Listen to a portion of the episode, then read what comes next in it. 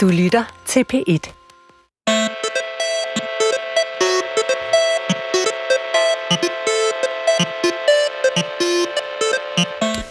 1143 meter klippevæg og isnende kulde på en af klodens mest øde egne. Der er ikke just dømt badeferie, når klatreikonet Alex Honnold begiver sig på ekspedition for at gøre det, som intet menneske har gjort før. Bestige en Kortilak fra søsiden. Alex Honnold klatrede sig til global berømmelse i 2018 med dokumentaren Free Solo, hvor han besteg den frygtindgydende klippe El Capitan i Kalifornien uden sikkerhedsline. Og nu er Honnold så på vej opad igen. Denne gang i dokumentarserien Arctic Ascent with Alex Honnold, hvor han med sit ekspeditionshold er draget til Østgrønland for at bestige bjerge og vandre over endeløse gletsjerstrækninger i vind- og vejrforhold, som er uegnet for mennesker.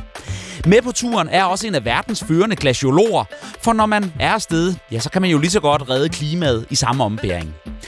Arctic Ascent havde premiere i går. Anmelderne har set med og spørger i dag, hvad der driver et menneske mod livsfarlige ekstremer, og om en Grønlandsekspedition som denne virkelig kan hjælpe forskerne til at forstå klimaforandringerne.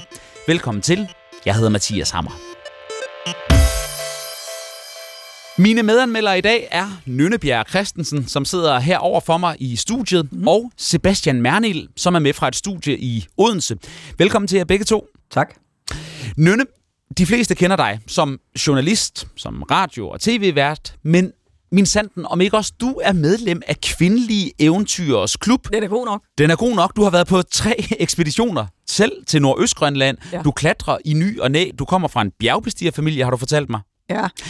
Med de erfaringer, kan du så forstå Alex Honolds behov for at begive sig ud på nye og potentielt livsfarlige eventyr? Nej, det kan jeg simpelthen ikke. Og jeg har ret tidligt, fordi min far var bjergbestiger, og ja. formand for Dansk Bjergklub besluttede mig for, at jeg skulle ikke være bjergbestiger.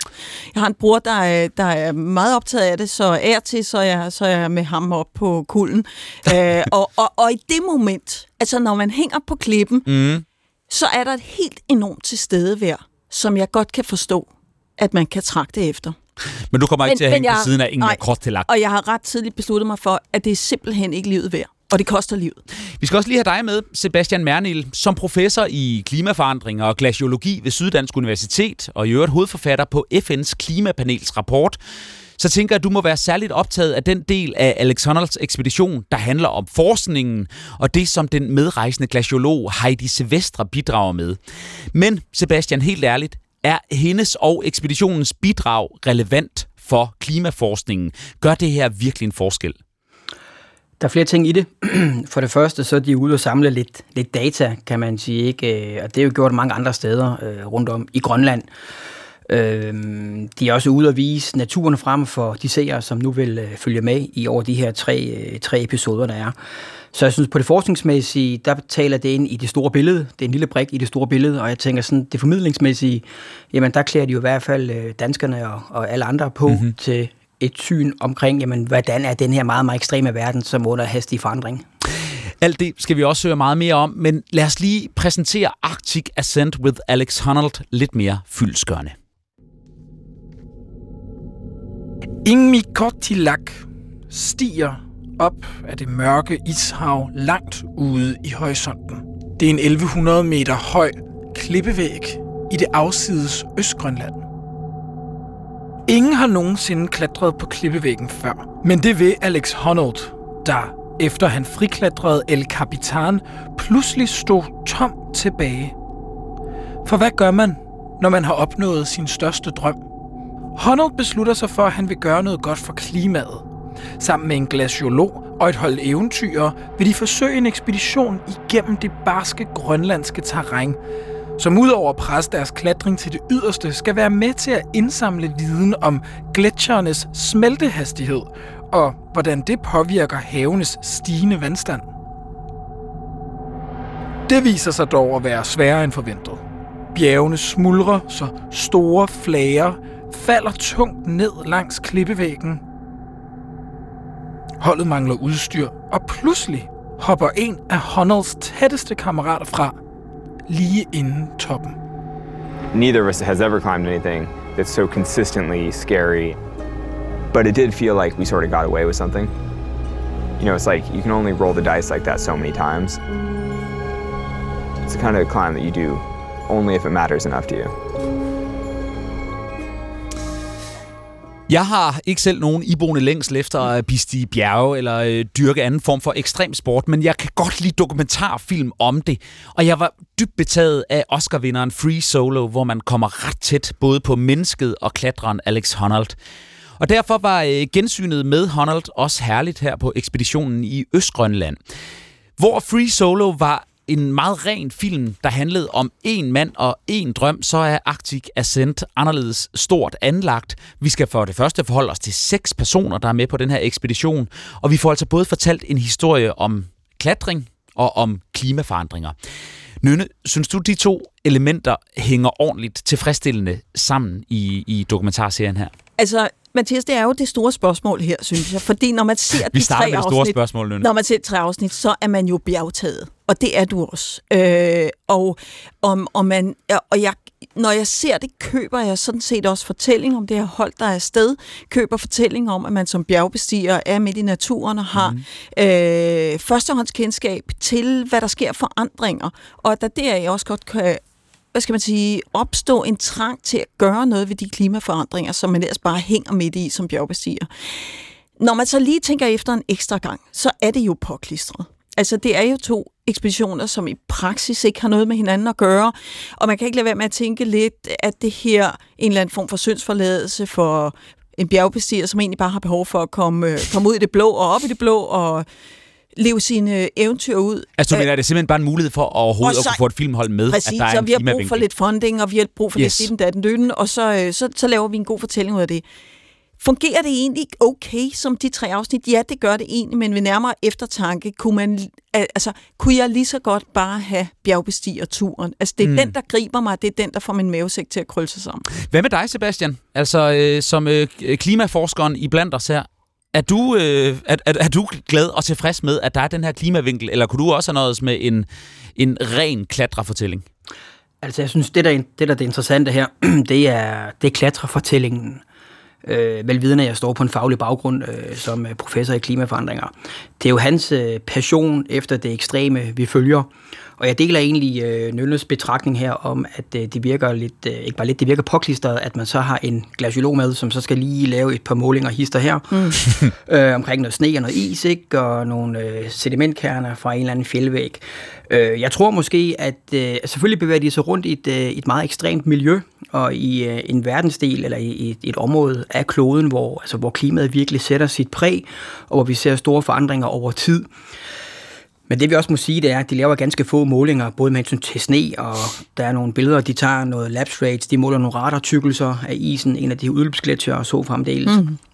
Så det, hvis vi skal sådan trække det op i et helikopterperspektiv, så det her er jo bare ganske få målinger ud af mange års målinger. Man har lavet rigtig, rigtig mange steder rundt øh, langs øh, den grønlandske Israel, og det vil sige, det her det er jo en lille brik.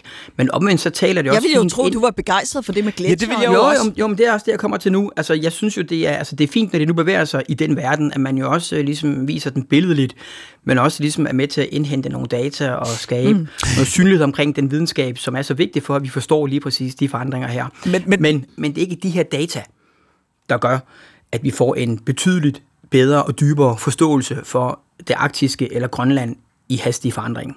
Det er en lille brik i det store puslespil af videnskabelige data, vi indhenter. Men, men det er ikke rent blålys, altså at det ikke er rent postuleret. Det hun gør, er sådan set det, som klimaforskere gør, at tage derop og samle isprøver fra gletsjerne og klippeprøver fra klippevægge. Jo, altså vi er jo på, øh, jeg har selv været på en del ekspeditioner, både i Østgrønland og og Vestgrønland, og det er lige præcis det, vi gør, det er, at vi tager ud øh, under lige så ekstreme forhold, som det de bevæger sig i her, øh, og indsamler de her data, som jo er, altså nogle gange, det er meget, meget svært at komme derud, og, og det er svært at få tingene indsamlet, og det tager tid, og man møder noget modstand på grund af noget, noget vejr og noget vind og noget topografi og så fremdeles. Ikke? Så altså, man skal ikke, ikke forklare det her.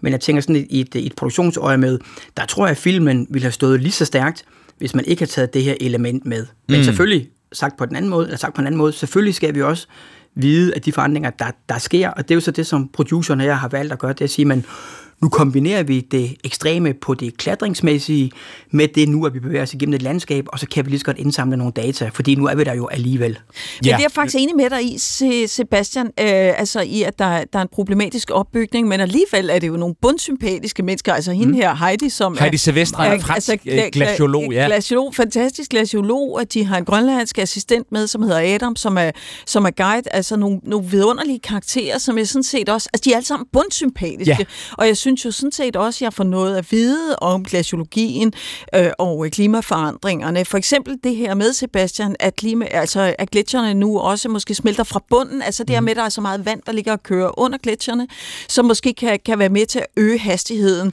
øh, øh, hvor, hvor med de bliver spyttet ud øh, i, øh, i Grønlandshavet og andre steder. Altså, så, så jeg synes jo, jeg bliver klogere på det også, men teknisk set er det bare to forskellige historier. Ja, ja og, og, og den betragtning deler jeg, og det er jo ikke fordi, at vi ikke skal formidle lige præcis øh, de her processer, der sker, og hvordan isen bliver påvirket, både fra neden af det varme havvand, der kommer ind, eller fra den varmere atmosfære.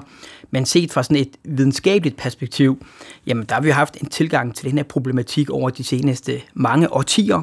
Så, så det med, at de indhenter nogle billeder og smider en, en probe ud i havet og måler havtemperatur, dybde, salinitet, altså det er gjort rigtig mange steder, mm. længe mm. inden den her ekspedition.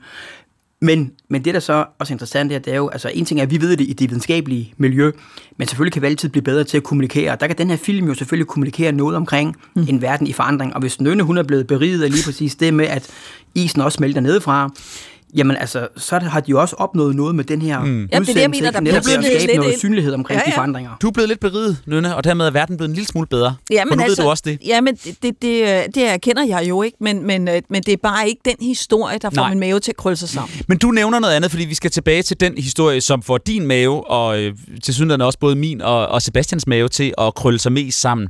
Men du nævner det her med, at, at der er seks meget sympatiske karakterer, eller ja. i hvert fald en, en håndfuld sympatiske karakterer ja. på den her ekspedition. Jeg kunne egentlig godt tænke mig at spørge jer begge to.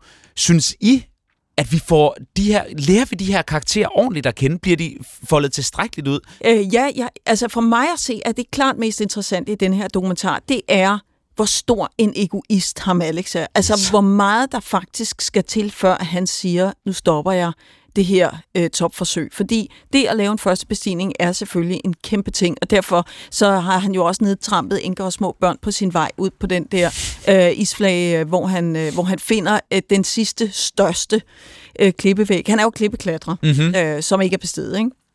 Og jeg synes, kernen i den her film, det er simpelthen den proces, hvor Mikey, som er hans gamle marker, Hazel, som er hans klatremarker, ja. øh, og Alex diskuterer, om de skal stoppe, for det er en rigtig lorteklip, de, de klatrer på. Den, er, den, den, den, smuldrer. den smuldrer helt vildt under Og det vil sige, dem, der kravler under den øverste, ja, for, får, for klippe stumper i hovedet. De får klipper i hovedet, og det er bare mega, mega farligt, ikke? Så Alex han ligger og klatrer op i toppen, og de andre får alle hans, øh, hans øh, smuler i, i hovedet, som altså godt kan være nogle store ting.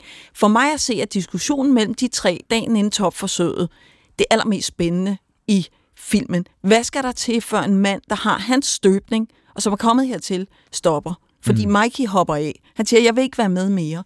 Øh, Nej, Alex, han, han, han er Alex, kommet lige så langt, og ja. siger så, Altså simpelthen dagen før, de skal op. Han vil ikke. Jeg, jeg, jeg, jeg står af. Ja. Det er for og, og der ligger også en implicit kritik i Alex Honnold af det.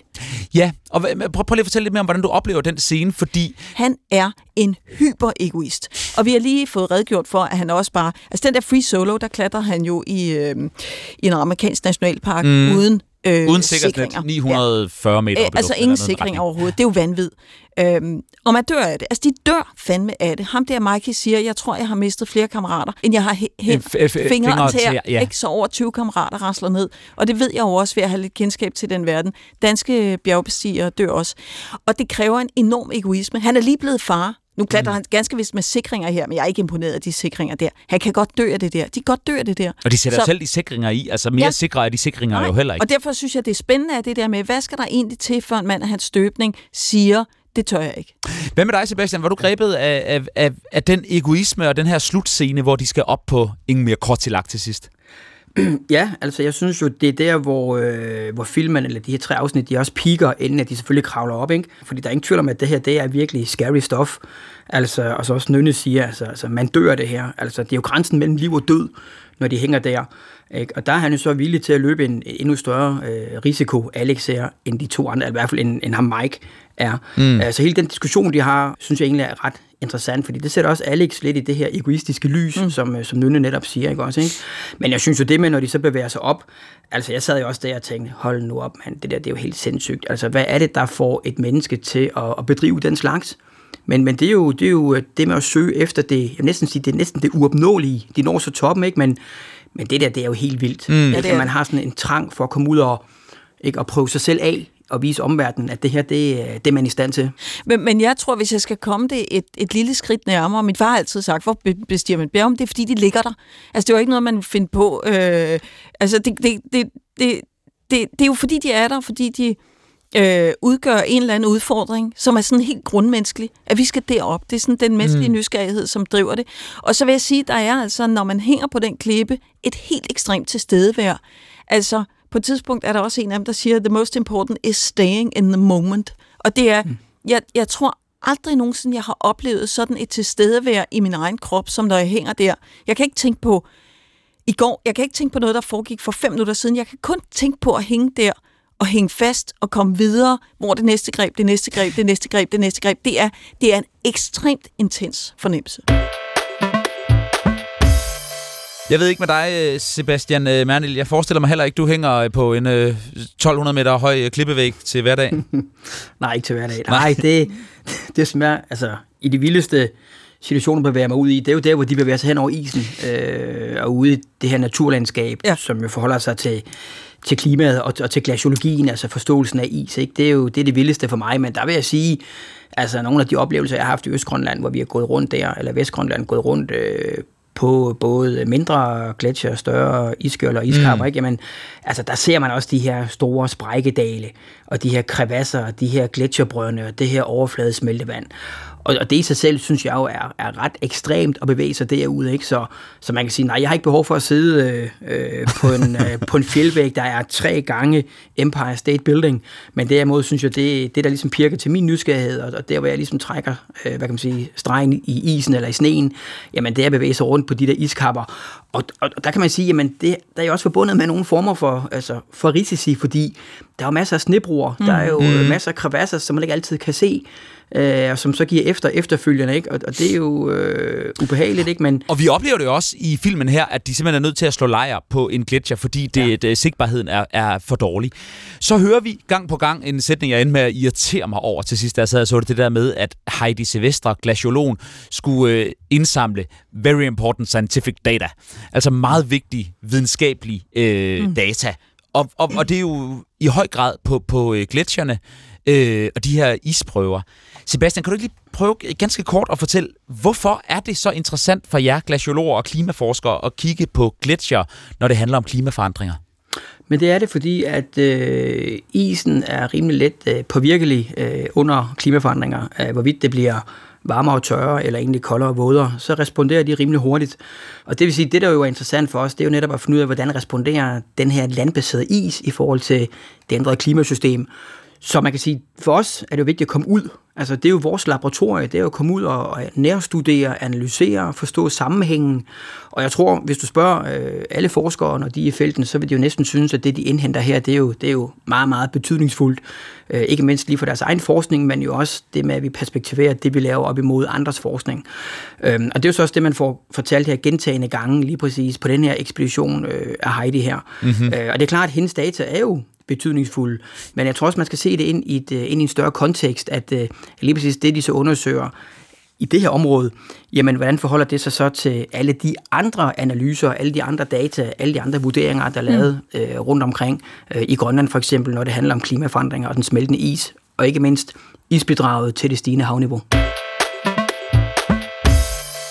Vi øh, klatrer lige ned fra gletsjer og klippevægge for en øh, kort bemærkning, for vi skal til at vende os mod dagens anbefalinger. En anbefaling fra os hver, noget man kan se, høre, læse, opleve, hvis man er til ekspeditioner til klimaforskning, klatring eller umenneskelige ekstremer. Nynne, jeg kigger på dig. Skal vi begynde med en anbefaling fra dig? Ja, og det er altså en gammel svend, jeg har taget med. Det er okay. Øh, men det er fordi, at det er... Øh, hvis man er klatreinteresseret, så er der en bog, man skal læse. Eller hvis man er eventyrinteresseret i det hele taget, prøver at gennemskue... Øh, hvad er det egentlig, der rører sig i folk, men hvad sker der også, når det går galt? Så skal man læse øh, en bog af Jon Krakauer, der blev udsendt, tror jeg, i 1997, og den blev skrevet på baggrund af den katastrofe, der skete på Mount Everest i 1996, hvor otte omkom. Øh, og øh, har Jon Krakauer lavet et eminent, han var selv med på bjerget på det tidspunkt, har lavet en eminent rekonstruktion af, hvad det egentlig er, der sker i de forskellige lejre. Øhm, der er mange forskellige ekspeditioner på bjerget på det tidspunkt. Der er jo nogle ganske få vinduer øh, of opportunity, ja, hvor vejret hvor er til stede i maj måned, hvor man kan komme på Everest og komme ned igen. Der er rigtig mange lykkeridere, som betaler Sherpaer for at nærmest at, at skubbe og trække dem op af, af bjerget. Øh, og, og Krakauer har bare lavet et helt fantastisk journalistisk arbejde for at kortlægge, hvad det var for en lang række forkerte beslutninger og omstændigheder, der førte frem til, at otte mennesker omkom på Everest. Så det er bare for at sige, hvis jeg er lidt bjergtaget, hvis jeg må bruge det udtryk, ja, du må ja, så. Åh, der var den, af, af, af eventyret, så er Jon Krakauers uh, Into Thin, Thin Air, hedder den på engelsk, um, op i det blå, tror jeg, den hedder på dansk, så er det simpelthen bogen at læse. Stadigvæk mega fed bog. Op i det blå, Into Thin Air. Tak, Nynne. Sebastian, en uh, anbefaling for dig? Jamen, jeg vil dykke ned i uh, anbefale uh, nogle af de store rapporter, uh, vi kom med i FN's klimapanel, uh, både i 21 og her, sidste år i 23. Fordi det, de har gjort, eller det vi gjorde dengang, det var, at vi vurderede hele klimavidenskaben. Men det, man så også har gjort, det var, at man skrev nogle af de her videnskabelige uh, vurderinger ud i et sprog, som er nemmere forståeligt, både for politikere og almindelige mennesker. Og det vil sige, hvis man dykker ned i nogle af de her, det vi kalder summary for policymakers, så vil man ved at læse de her 25-30 sider igennem, egentlig få en, øh, en rigtig god forståelse og et overblik over, hvilke forandringer vi har set, og hvad vi forventeligt også vil se, når vi bevæger os ud i tid. Tak for det. En klimarapport, det er jo øh, et ord, man øh, FN's klimarapporter, man hører rigtig, rigtig tit. Jeg har aldrig læst det. Har du det, Nana? Nej, jeg har ikke. Øh, skal vi give stjerner? Nej, det skal vi sådan set egentlig ikke. Men øh, hvis du gerne vil, må du gerne. Men først skal du lige høre min anbefaling. Yes. For jeg vil nemlig gerne anbefale en bog, jeg lige har læst. Den er øh, helt ny udkommet på dansk. Den er skrevet af den britiske rejsejournalist og forfatter Sophie Roberts, og den hedder Sibiriens glemte klaver. Det lyder som verdens smalleste koncept, men... det gør du ikke. det, det gør det, men det er det faktisk ikke. I en årrække i, øh, i tierne rejser Sophie Roberts rundt i ekstremt store Sibirien. Sibirien udgør en elfte del af klodens landjord. Og det er jo et, et øde sted, hvor der har været en begrænset øh, oprindelig befolkning, men ellers er Sibirien jo opstået som en fange, en straffekoloni, både i sartiden og i, øh, med, med, med, med gulaglejre.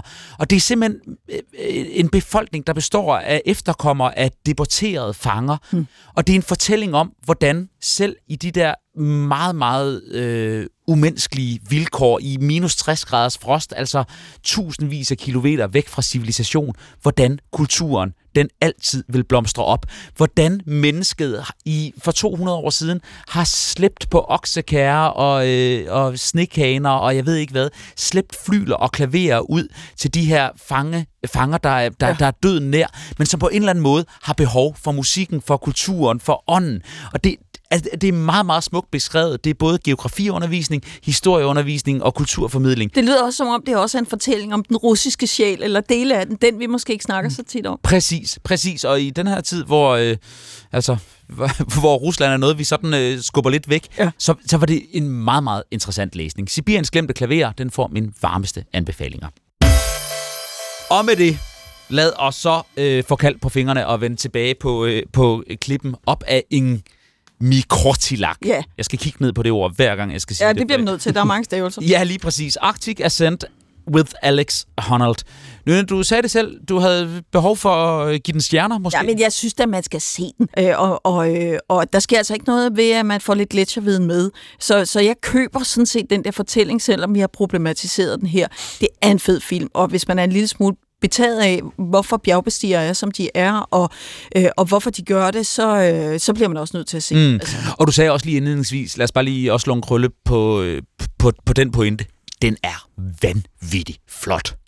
Den er vanvittigt flot, og hvordan har de filmet det? For jeg kan se, når de laver, da de lavede Free Solo, der havde han jo klatrere med, som var sikret i reb, som var kameramænd. Men jeg tror, denne her film er lavet udelukkende med droner.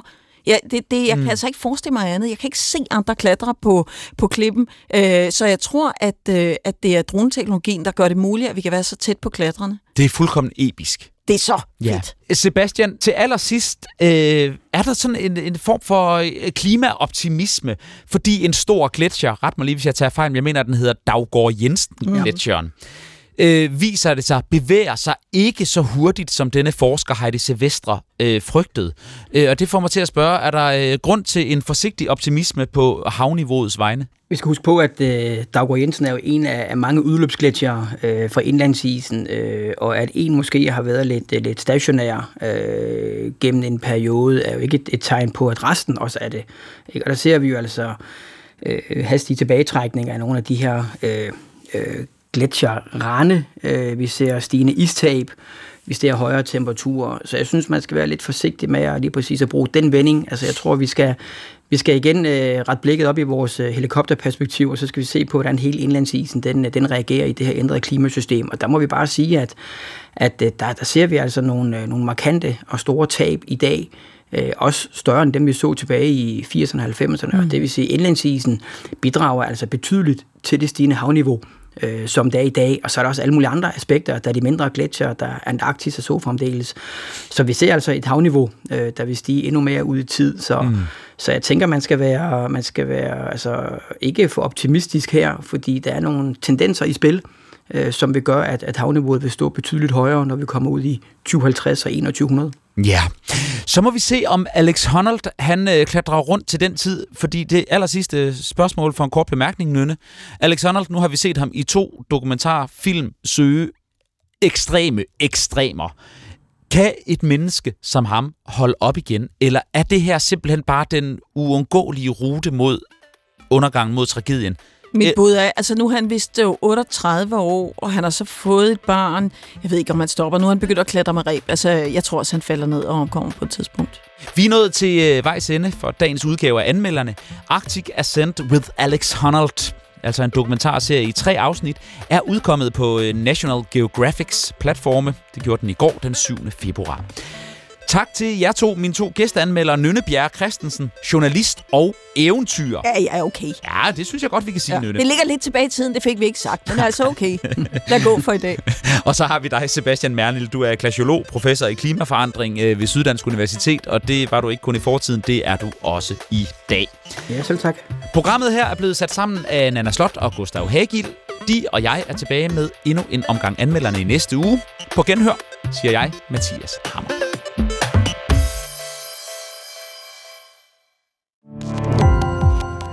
Gå på opdagelse i alle DR's podcast og radioprogrammer. I appen DR Lyd.